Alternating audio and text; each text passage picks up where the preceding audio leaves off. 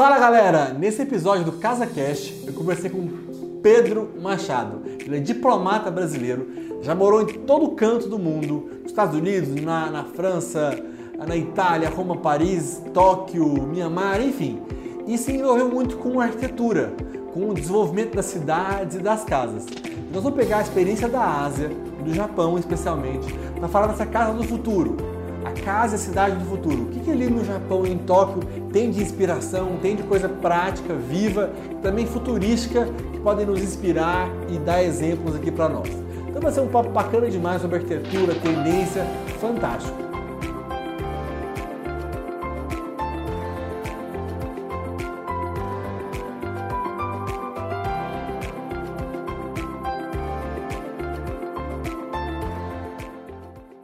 Fala Pedro, tá difícil chamar de Pedro e não chamar de Pedrão. Muito bem-vindo aqui ao CasaCast. Muito bem-vindo, um prazer te receber e poder falar desse assunto tão gostoso. Obrigado mesmo. Obrigado, Murilo. Obrigado pelo convite. Eu fico muito feliz aí de conversar com conversar sobre um assunto que eu gosto muito e, e, e com um amigo muito especial também. Então, vamos lá. Legal. Pedro, dá uma resumida aqui para os nossos ouvintes aqui, a gente está a gente é acessível pra, pela, pelo YouTube da, da Jovem Pan, YouTube da, da Souza Andrade, o Spotify, também o Deezer. Para quem está nos ouvindo agora, conta um pouquinho da sua trajetória de carreira como diplomata e onde é que, que essa arquitetura te fisgou. Legal, Murilo. Bom, é, eu, eu entrei no Itamaraty em 2007, né, ah, logo depois da faculdade e uh, acabei servindo uh, em. Eu tinha morado antes em Paris, mas depois, quando como estudante ainda, depois na, no Itamaraty eu fui em primeiro lugar para Roma, uma cidade muito especial, né, muito única no mundo, né, cidade eterna, cidade com muita história, com, a, com, com muita riqueza arquitetônica. Ah, então, sem dúvida, viver em Roma é uma, é uma experiência incrível e ver os séculos de história, né? Você está numa rua que tem um monumento do, do século I, na seguinte você está no, no, Renascimento, na, na, na outra você está no, ah, no, no, nas grandes obras né, do, do, do, Mussolini no século do século XX de, de expansão, transformação da cidade. É, então é, é, é uma cidade que, que inspira muito a, a arquitetura. Ah, e, e depois eu fui para Tóquio no Japão, uh, que é uma cidade também muito muito interessante, com totalmente diferente de Roma, né? O que Roma tem de bonito, Tóquio tem de, de, de pesado, de cinza, né? Você você conhece as duas, né? Pode contar até também. Mas é, é, um, é uma cidade, é um país que pensa muito no futuro, que olha para frente, que quer entender como a gente vai viver no futuro, que quer discutir uh, como é que vão ser as casas do futuro, como é que a arquitetura, a construção vão dialogar com as transformações da sociedade. E por último, eu tive num, num país uh, um pouco exótico, né, Myanmar, a cidade uh, de Yangon, que é uma, uma, cidade caótica do sudeste asiático, uh, 6 milhões de habitantes, com uma infraestrutura né, muito reduzida e, e, e, todos os problemas que, que, você pode imaginar de um, de, um, de um país muito pobre, uma cidade muito grande, mas foi também uma experiência culturalmente muito, muito enriquecedora. Então, ah, agora estou de volta no Brasil, estou aqui no Rio, minha cidade natal, mas que eu não morava há, há, muitos anos. E então, assim, respondendo a tua pergunta. Peraí, peraí, peraí, peraí, peraí, peraí. E já morou em Goiânia? A gente se conheceu, né? Claro, claro, já comeu piqui, já foi no Vaca Brava. Pô, passei por vários lugares do mundo, inclusive. Legal. E aí você continuando. E aí, não, é isso. É dizer que fui fisgado pela arquitetura, sem dúvida, visualmente, historicamente em Roma, mas uh, esse debate sobre o futuro, esse debate sobre como, como as casas vão se transformar, como as cidades vão se transformar, foi parte muito do meu dia a dia em Tóquio. Legal. Para o pessoal ainda entender um pouquinho, o que, que tinha em Tóquio, lá na, na, na embaixada, que te, te, conduziu nisso? Eu, eu me recordo que você tomava conta da parte cultural, né? Brasil e Japão. Explica um pouquinho mais para entender esse contexto de pensar o futuro das cidades, pensar o futuro da, da, das edificações, né? Também o do planejamento das cidades. Como é que isso, como é que você se envolveu nisso lá em Tóquio? Legal. É, em Tóquio, eu tive, eu tive uma dupla sorte, né? Primeiro, de cuidar do setor cultural, que é um tema muito interessante, né? Os diplomatas sempre querem uh, ter essa chance e, e, e em Tóquio foi excepcional poder fazer isso. E a, a, a segunda chance foi uh, de poder fazer isso com a, a segunda sorte, perdão, foi, foi de poder fazer isso com uma pessoa fenomenal que era o embaixador na época, uh, do, o embaixador do Brasil no Japão na época, que é o André Correa do Lago. É um grande especialista em arquitetura, um dos grandes críticos brasileiros de arquitetura. Foi curador do pavilhão brasileiro uh, de arquitetura na Bienal de, de Veneza ah, é, hoje em dia ele é membro do Pritzker Prize, membro do júri do Pritzker Prize, que é o Nobel da Arquitetura. Então não preciso dizer mais nada, né? Sabe, sabe de tudo. É, ele, ele participa né, do, do, do, no comitê de oito, nove pessoas que escolhe quem vai receber o prêmio mais importante da arquitetura. Então trabalhar com ele foi, foi uma grande escola e foi, e foi uma experiência incrível. É, além de vários outros temas culturais, a arquitetura estava obviamente muito presente e a gente uh, conseguiu organizar três grandes exposições uh, sobre arquitetos brasileiros no Japão para apresentar um pouco para os japoneses uh, a arquitetura brasileira. Aí a gente olhou um pouco para a arquitetura moderna, né, os grandes nomes. Então fizemos uma do Oscar Niemeyer, outra da Lina Bobardi e uma do Paulo Mendes da Rocha. Com essas três exposições, a gente sempre procurou seguir uma, uma lógica. Não vamos chegar aqui, né, todos os brasileiros super especialistas em, em arquitetura brasileira e explicar para o japonês como é que é a nossa arquitetura. Vamos, vamos pensar o seguinte, por que, que a gente não convida um arquiteto japonês para entender a obra desse, uh, o arquiteto contemporâneo né, japonês, uh, para entender a obra desse, uh, desse arquiteto histórico brasileiro, e aí ele explicar, ele traduzir né, essa, a, a, a arquitetura brasileira para o público japonês contemporâneo hoje. Né?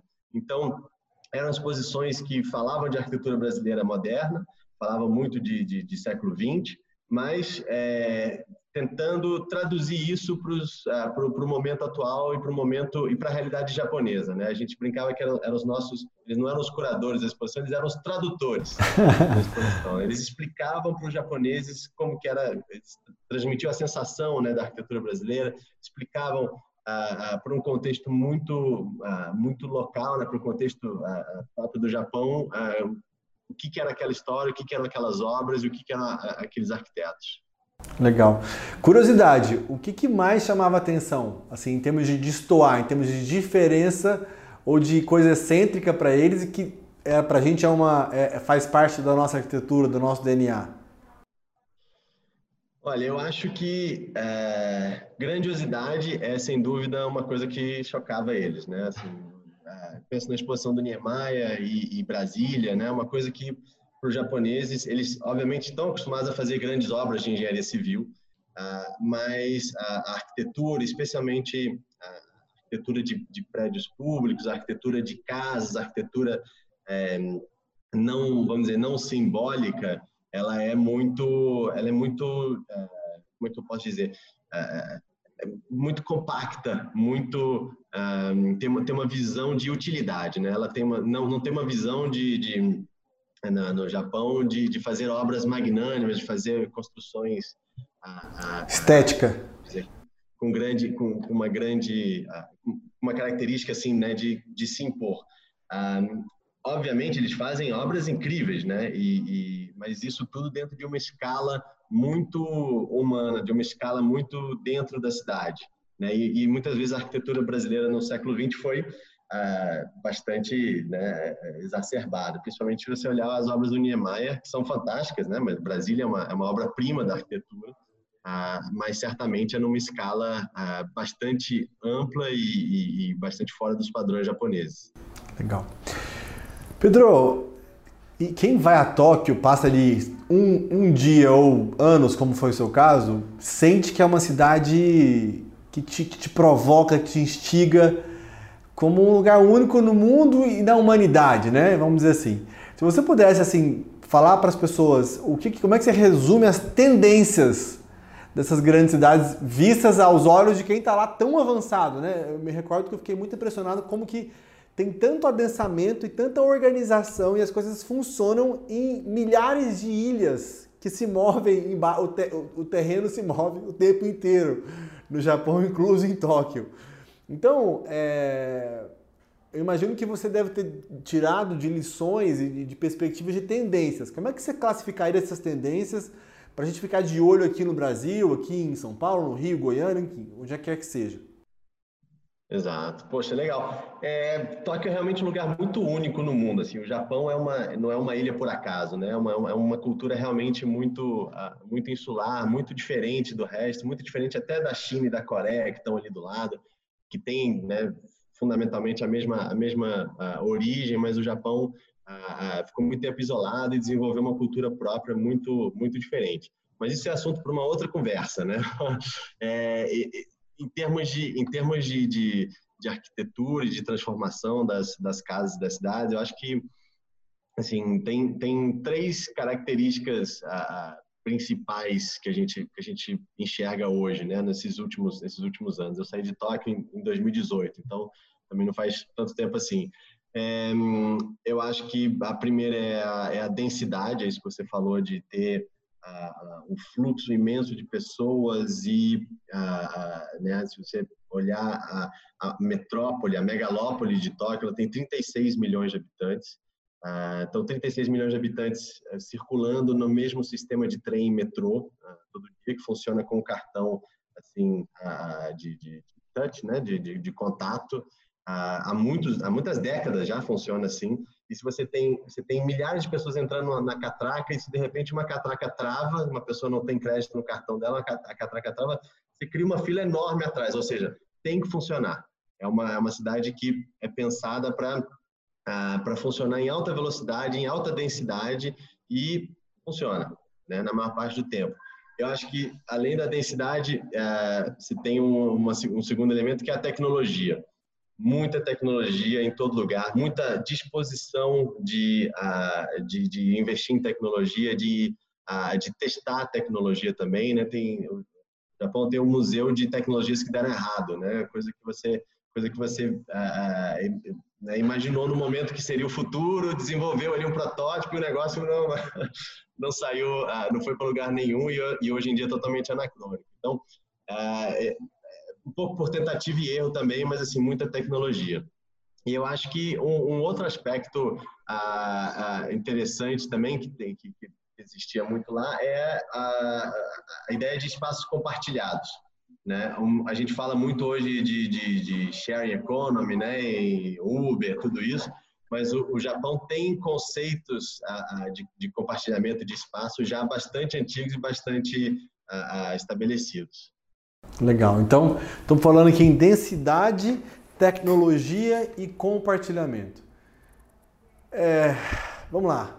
O momento atual que a gente está, a gente está procurando focar pouco nisso e pensar mais no futuro aqui nessa nossa conversa, mas é inevitável, né, falar um, pouco desse momento de pandemia em que ah, existe um movimento aí de, de tanto para casas quanto escritórios, o caso da XP que está levando a, a, uma sede dela imensa em meio à natureza ali, né, mais para o interior de São Paulo, e outra, outras empresas que vão apostar ali em ficar nos grandes centros, ligado a, a, ao, ao, comércio local, ao restaurante local, que já existe, né? reforçar essa, esse adensamento ali uh, que já existe. Quando você fala de, de, densidade, que é o primeiro ponto que você trouxe, o que você pode dar de mais detalhes ou de, de, de histórias que você viveu lá que podem ensinar, que podem inspirar a gente por aqui, Pedro? Inclusive nessa, nesse contexto pandêmico aí, né? Legal. É, a, a, densidade no Japão ela é, uma, ela é quase que uma necessidade, né? Porque é um país ah, de 125 milhões de habitantes, mais ou menos, no tamanho do, do, do Paraguai, eu acho. Ah, e 70% do país é montanha. Então, você não tem. Dizer, a densidade é uma, é uma, é uma necessidade ah, natural também. Mas ah, ah, eu acho que eu acho que muitas vezes no Brasil você o, o debate sobre densidade está muito ligado à verticalização e não é necessariamente o caso. Né? No, no, acho que isso no, isso no Japão mostra que você tem você consegue ter bairros muito densos, ruas ah, muito densas com várias casinhas, várias unidades que são, ah, são que a gente chama de casa mesmo, né? Só tem uma família morando ali, não tem ah, não tem não tem não tem ah, uma entrada comum, qualquer coisa do tipo eles são muito próximos, né, um do outro e seriam quase que apartamentos horizontais. Mas você tem essa você tem essa essa essa realidade muito muito presente lá, né, de ter uh, densidade sem necessariamente verticalização. Então, o, uma, coisa que, uma coisa que é muito impressionante em Tóquio é o uso dos terrenos. Então, assim, achar um terreno baldio em Tóquio é muito improvável.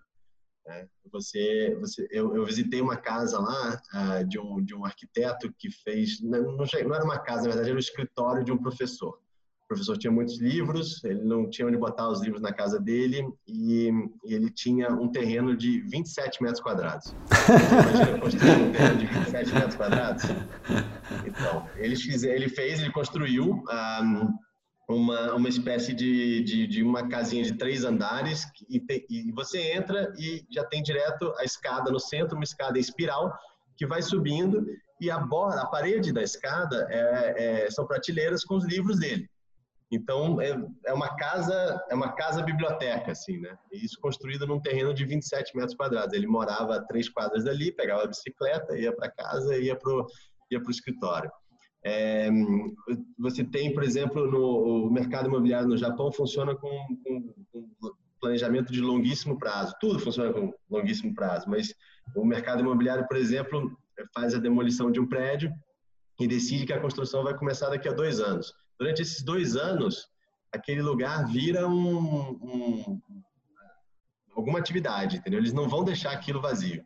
Ou vai virar um estacionamento todo bonitinho, preparado e tudo mais, ou ah, ah, tem, tem um lugar que a gente frequentava bastante em Aoyama, ah, que eram, eram pop-ups, né? Então você tinha stands de, de comida, de, de lojas que estão que começando e tudo mais.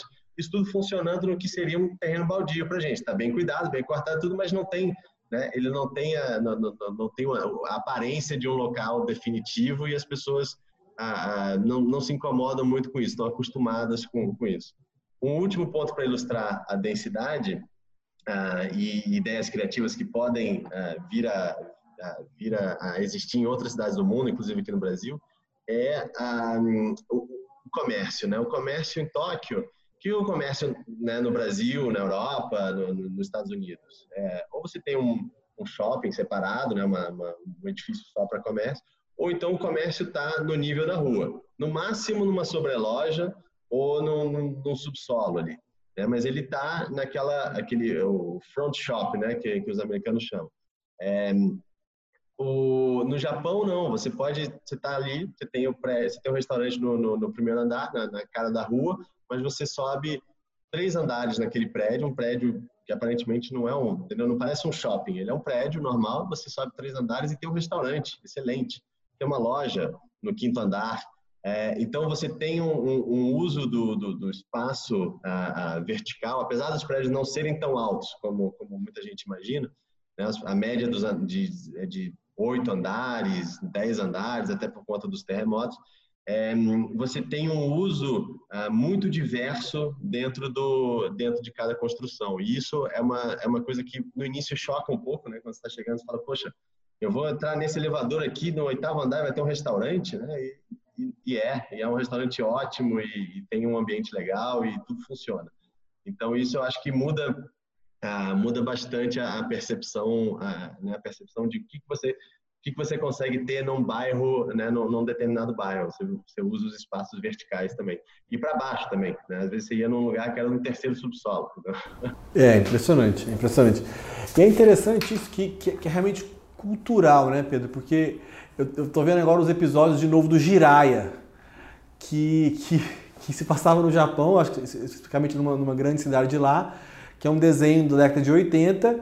E indo lá agora em 2008, você vai entender que o estilo arquitetônico é parecido, né? a cidade é parecida. Então, claro que, que, que o crescimento demográfico lá é baixo, né? Tem, as pessoas são, produzem poucos filhos.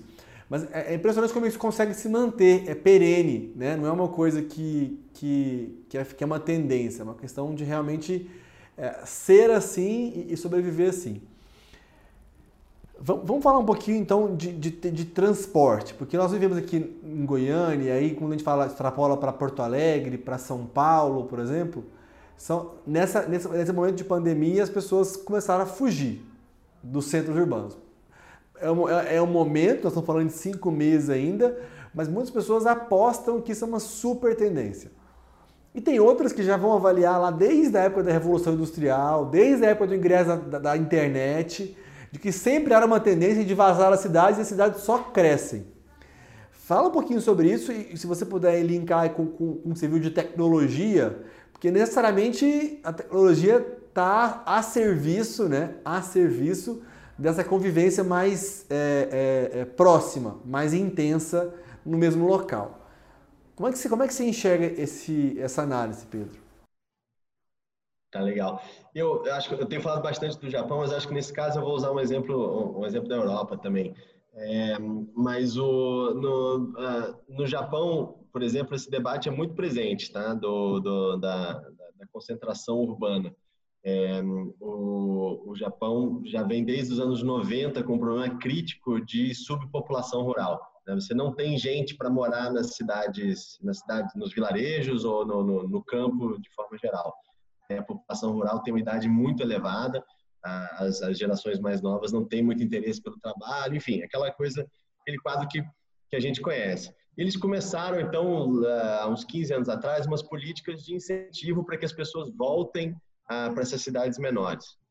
Então, tem um, tem um conjunto de ilhas, por exemplo, no, no, no sul do Japão, ah, em torno da ilha de Naoshima, principalmente, ah, que, que fez todo um programa ah, de, de revitalização daquelas, daquela cidade, porque você tinha, vamos dizer, uma infraestrutura né, de, de cidade pequena, mas existia ali, e uma população cada vez mais, mais, mais velha, chegaram a fechar algumas escolas por falta de criança, né, imagina. Então, eles fizeram um programa de revitalização muito interessante, com ah, trazendo cultura, trazendo arte. É, é, tem museus incríveis feitos por, pelo, pelo, grande arquiteto japonês Tadao Ando, ah, nessa ilha de Naoshima. E, ah, em paralelo ao incentivo ao turismo, que geraria uma, né, ao turismo cultural, que geraria uma, uma certa receita, atividade econômica para a população local, eles também fizeram um programa de incentivos para jovens irem para lá. Então, por exemplo, se você é um jovem de, de uh, uh, uh, profissional liberal, assim, né, ou, ou desses, falam digital nomad, né, você pode você pode trabalhar de qualquer lugar, você tem que ter uma internet boa e viaja de vez em quando. Então, eles montaram uma, um programa de incentivos para que essas pessoas fossem morar nesses lugares.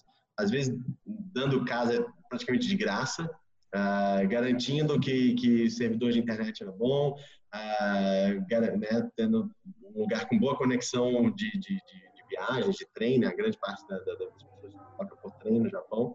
Então, uh, esse movimento já aconteceu no Japão, 15 anos atrás, eles têm lições aprendidas sobre isso, que eu acho que vão ser, vão ser bem interessantes para os países e cidades que quiserem é, olhar para isso né, de, de, uma maneira de, olha, vamos racionalizar um pouco a nossa distribuição territorial, vamos fazer, vamos aproveitar, de certa maneira, a, é, é, essa, essa crise da, da, da pandemia para reequilibrar um pouco, tirar a pressão demográfica né, e de serviços das, das grandes metrópoles e, e, e distribuir isso melhor na, nas outras cidades. O Japão tem lições aprendidas nisso.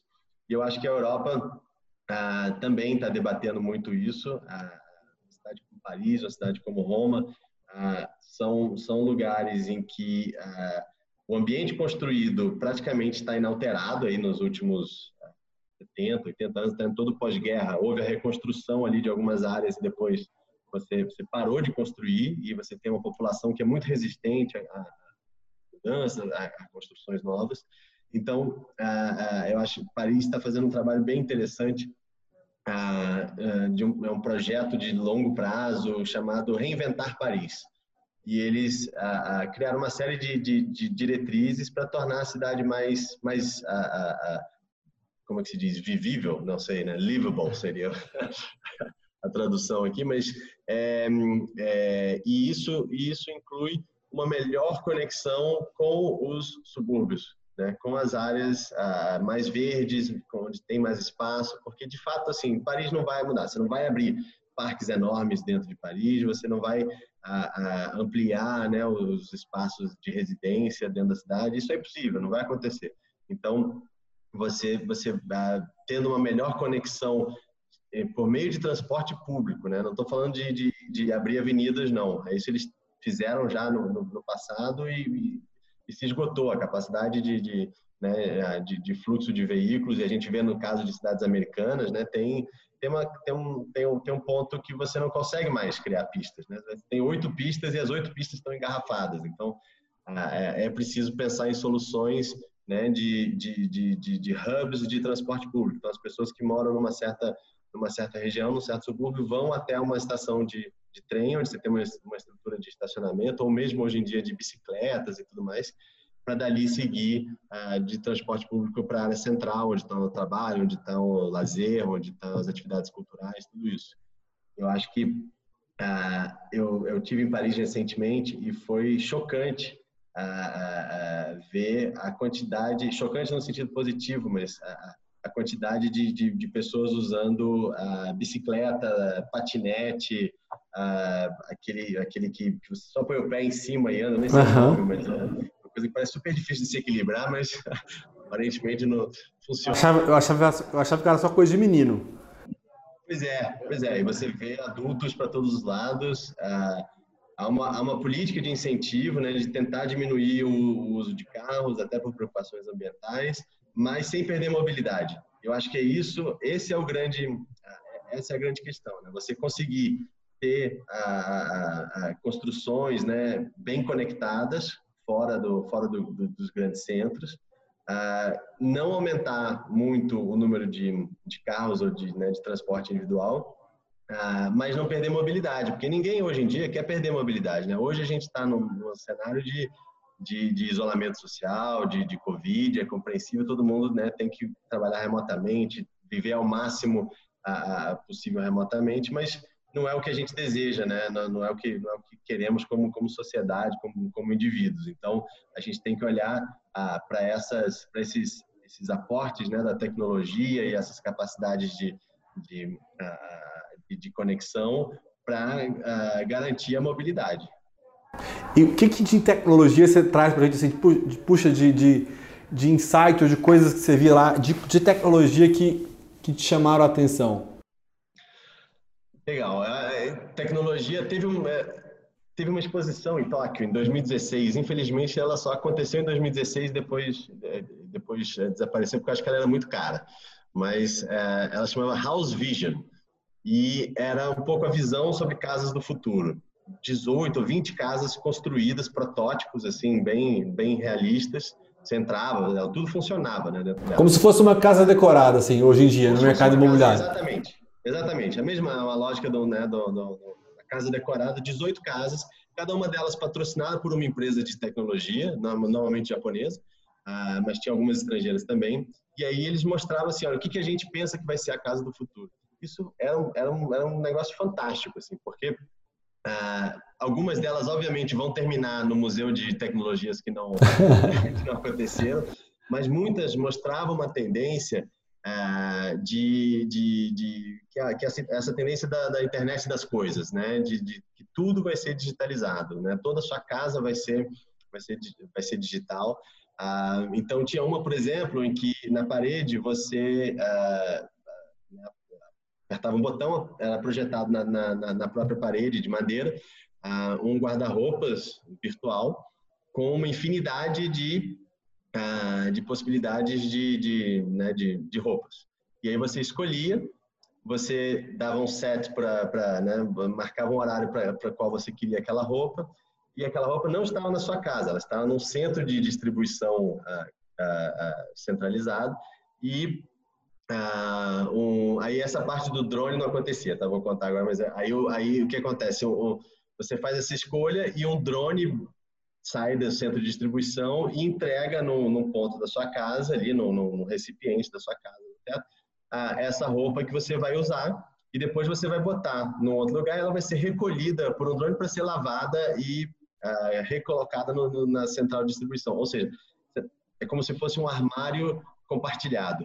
Né? Você vai, você vai ter, ah, ah você teria acesso a roupas, a uma infinidade de roupas, você usa ela um dia, se você gostar, você né, usa novamente outro dia, mas ela não é, né, você não você não está fazendo a compra daquela roupa, você está usando ela e aquilo é, é, é, facilitado pela pela tecnologia. Então esse é um é, isso, isso, por exemplo, é uma, é, é, é uma coisa que alia um pouco a ideia de tecnologia com a ideia de compartilhamento. A gente está pronto hoje para isso? Acho que não, né? mas isso é justamente, é, é, justamente divagações sobre como vai ser o futuro. Você tinha uma, uma, uma casa com a geladeira, a, que ela tinha duas faces, né? uma para fora da casa e uma para dentro. Então você encomendava compras, na verdade você não encomendava. A sua geladeira, você dizia para sua geladeira: eu quero ter sempre dois iogurtes sabor morango, três uh, presuntos. Uh, você fazia a sua, a sua lista de compras, você ia lá na geladeira, pegava uh, um iogurte. Aí você quer três. Né? Você pegou um, tá bom. Você pegou dois, ele acende um alerta, compra o, no, no supermercado já, já, faz, já compra os seus, os seus próximos iogurtes, eles vão ser entregues na sua casa pela, pela, pela porta da geladeira do lado de fora. Né? Então, ah, é, de novo, um pouco uma, uma, divagação, mas, é um, mas, mas são coisas que ah, ah, podem acontecer num futuro não, não tão distante. Né? Faz super sentido, Pedro. Antes, depois de você contar o próximo caso aí, cara, ontem à noite a gente pegou lá um sanduíche, o meu, meu filho queria comer, estava comendo um hambúrguer, ele fala hambúrguer, e ele queria ketchup. Aí a Marcela falou assim, claro, claro que tem ketchup. Comprei, eu comprei agora, acabei de comprar. Aí eu abri a geladeira, fui nos não tinha ketchup. Aí eu fui nos pacotinhos que a gente guarda lá num lugarzinho, aqueles sachêzinhos que das, quando você pede um sanduíche e você nunca usa, porque você já tem um ketchup em casa. Aí eu fui sachê por sachê, estava vencido. Né? O limite era 7 mês passado, né? um mês antes do agora.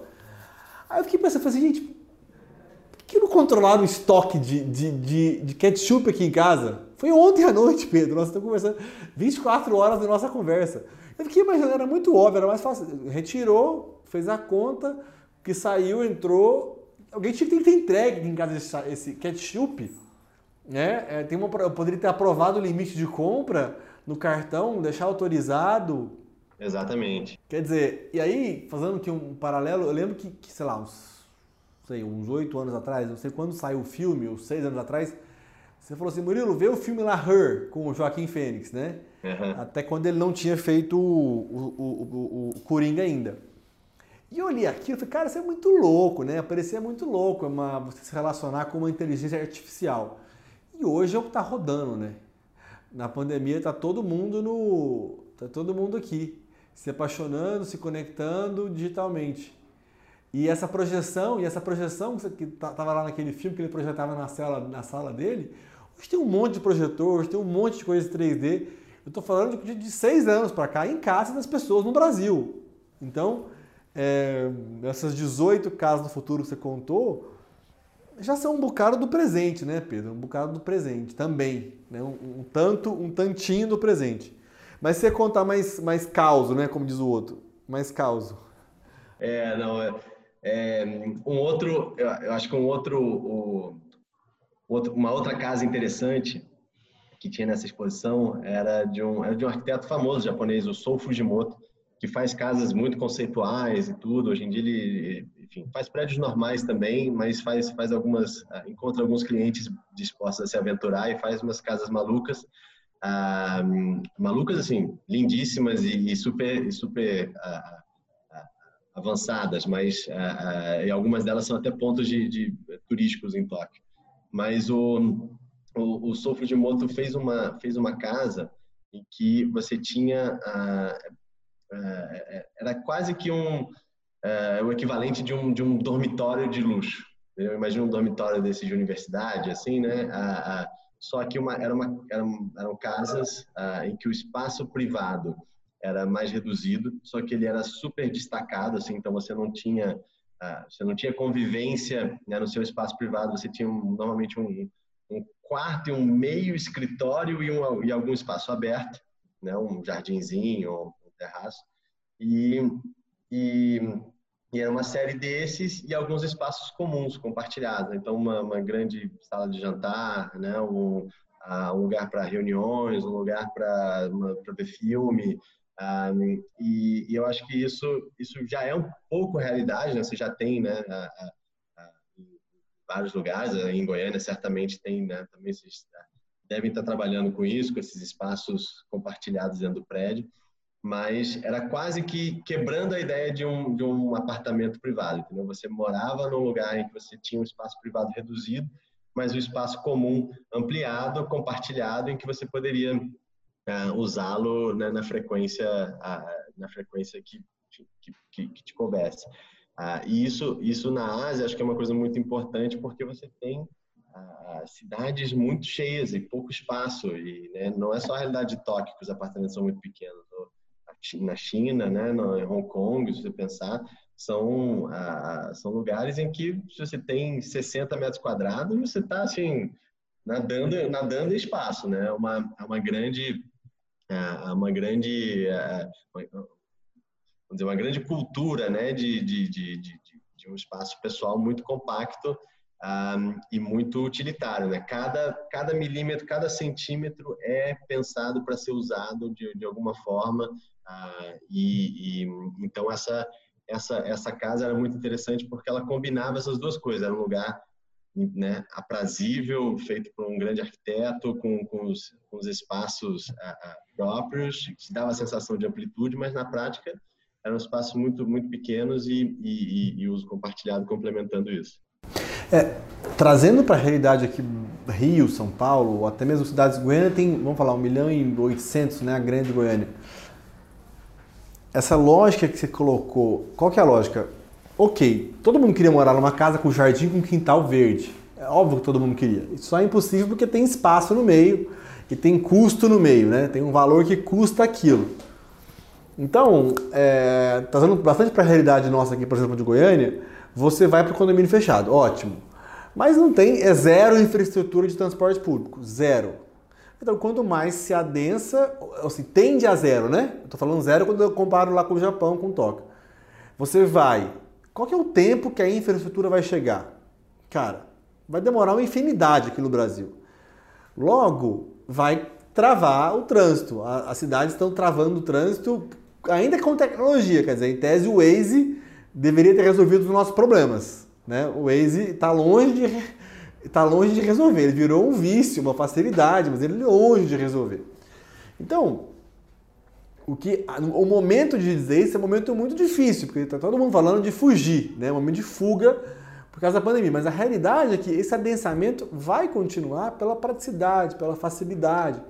Então, é, é pegando o seu ponto aí da, do, da casa num terreno de 27 metros, fazendo uma, uma conexão com o projeto agora de São Paulo ali na, no Alto de Pinheiros, um, empreendedor pegou um terreno de 3 mil metros, aonde certamente sairia ali é, 300 unidades de, de, apartamentos compactos. Mas aquele bairro não pode construir. Gente, né, se morou ali do lado de Vila Madalena, no Alto de Pinheiros, não constrói naquela região, perto do Rio Pinheiros mais. O que, que ele fez? Ele fez exatamente a casa do Japão. Então ele fez, fez sete casas, ele fez um subsolo só, sete casas em três níveis. Olha só a semelhança com o que você está dizendo do Japão, em três níveis. A primeira é um nível muito de serviço, com, como se fosse um, um, um home. O segundo pavimento, uma área, uma área social. E aí o que ele colocou? Ele colocou um buraco no meio da casa para iluminar do, o terceiro, o, o, segundo e o primeiro pavimento. E o, último pavimento de quartos. As casas exatamente coladas umas com a outra. Exatamente no mesmo conceito do condomínio fechado.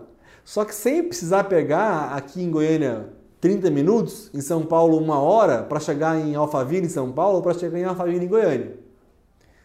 E no Rio, então, ainda tem condomínios fechados no Rio, né, numa região mais afastada. Então, é exatamente o conceito de casa com segurança. E aí, o que ele fez? Ele colocou em termos de área de lazer uma piscina para o condomínio.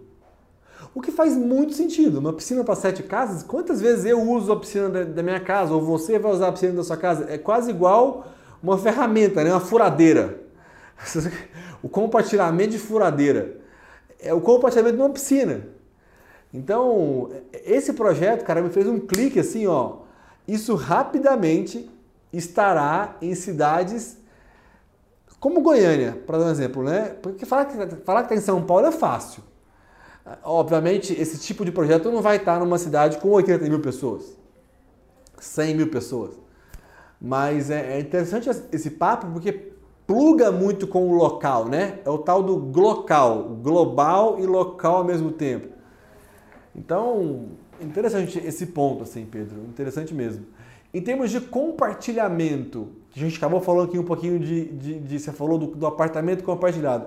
Viver, na sua vivência aí, alguma coisa que você traz de, de, de, de que foi inspirador, ou que era inspirador ainda, em termos de compartilhamento? Hoje, de fato, está muito mais compartilhado do que era cinco anos atrás. E está muito rápido isso. O que, que você tem a falar um pouquinho de observação sobre compartilhamento que você trouxe como um dos três pilares no começo da conversa?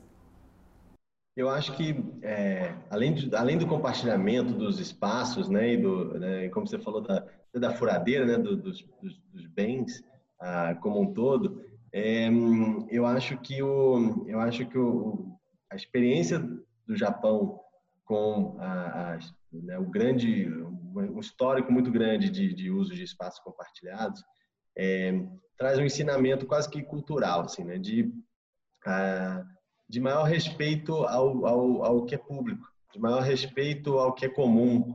Né? Eu acho que é, a gente tem, no Brasil, em várias sociedades ocidentais, né, você tem muito aquela coisa assim do privado, eu protejo, eu, eu cuido, eu tomo conta.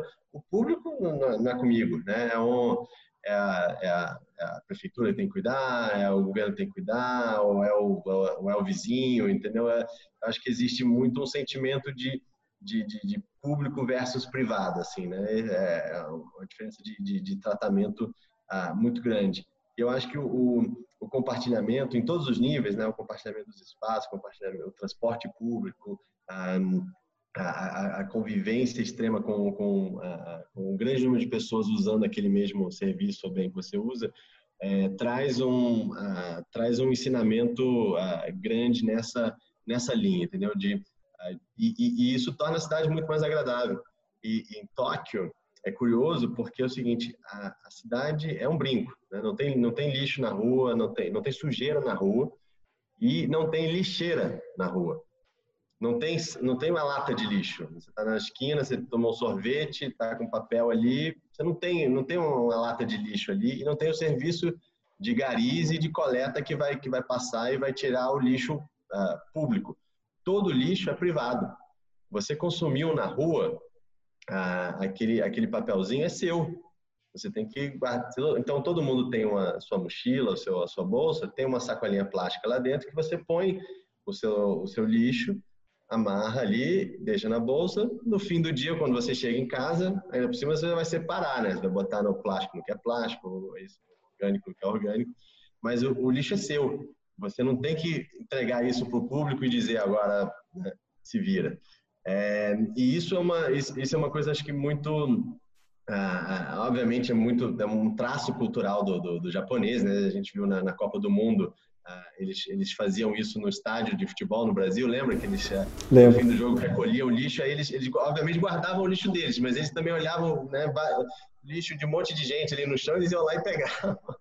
Né, por um sentimento assim um pouco disso, né, de que o, de que o público uh, tem que ser bem cuidado, tem que ser bem organizado. E há um, quase que um contraste lá uh, inverso, ou seja, o ambiente público é extremamente organizado, extremamente limpo e funciona muito bem, porque ele é usado por muita gente, porque muita gente precisa que aquilo, que aquilo funcione, que aquilo, a, a, né, que a roda gire.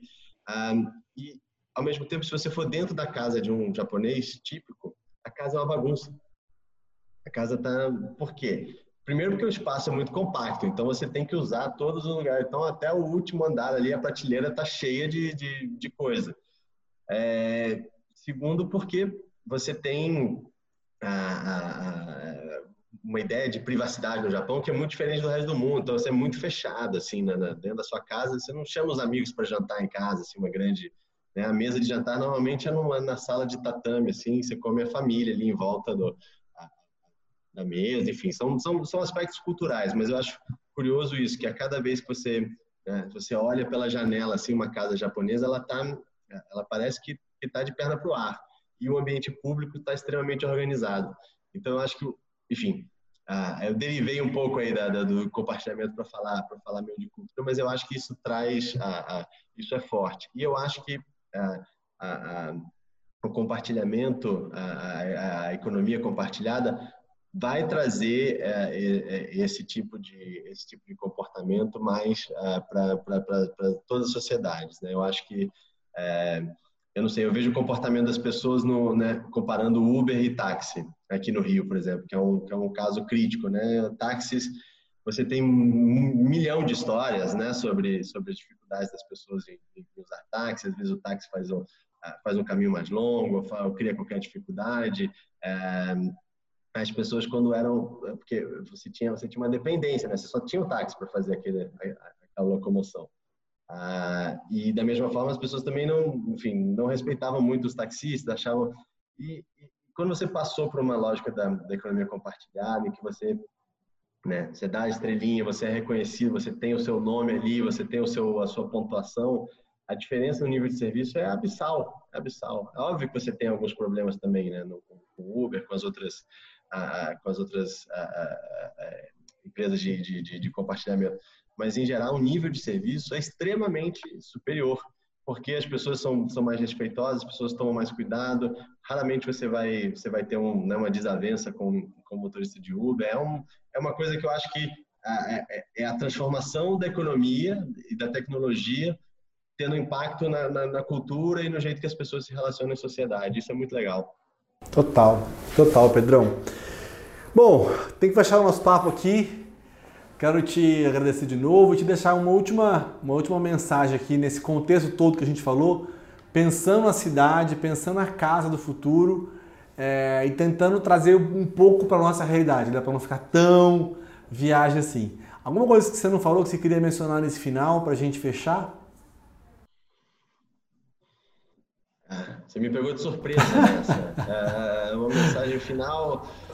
Ah, não sei, eu acho que eu acho que assim a gente está passando por um por um momento uh, bastante crítico né da, da, história da humanidade uma crise de, de proporções uh, abissais. Eu não quero não quero de forma alguma diminuir isso e né, diminuir a, a, principalmente a dor das pessoas que que uh, sofrem as consequências diretas disso né seja a consequência da, da doença ou do ou do impacto econômico que ela que o combate à doença está tendo mas é, eu acho que é, não, não, assim, não é possível ter uma mensagem de otimismo para as transformações que vêm pela frente. Eu acho que a, a, nossa maneira de enfrentar esse, essa pandemia, de enfrentar esses desafios, vai acelerar uma série de transformações que nos, que nos vai fazer repensar um pouco, por que a gente nunca fez isso? Né? Essa conversa aqui, por que a gente nunca fez isso antes? Você está numa cidade, eu estou na outra,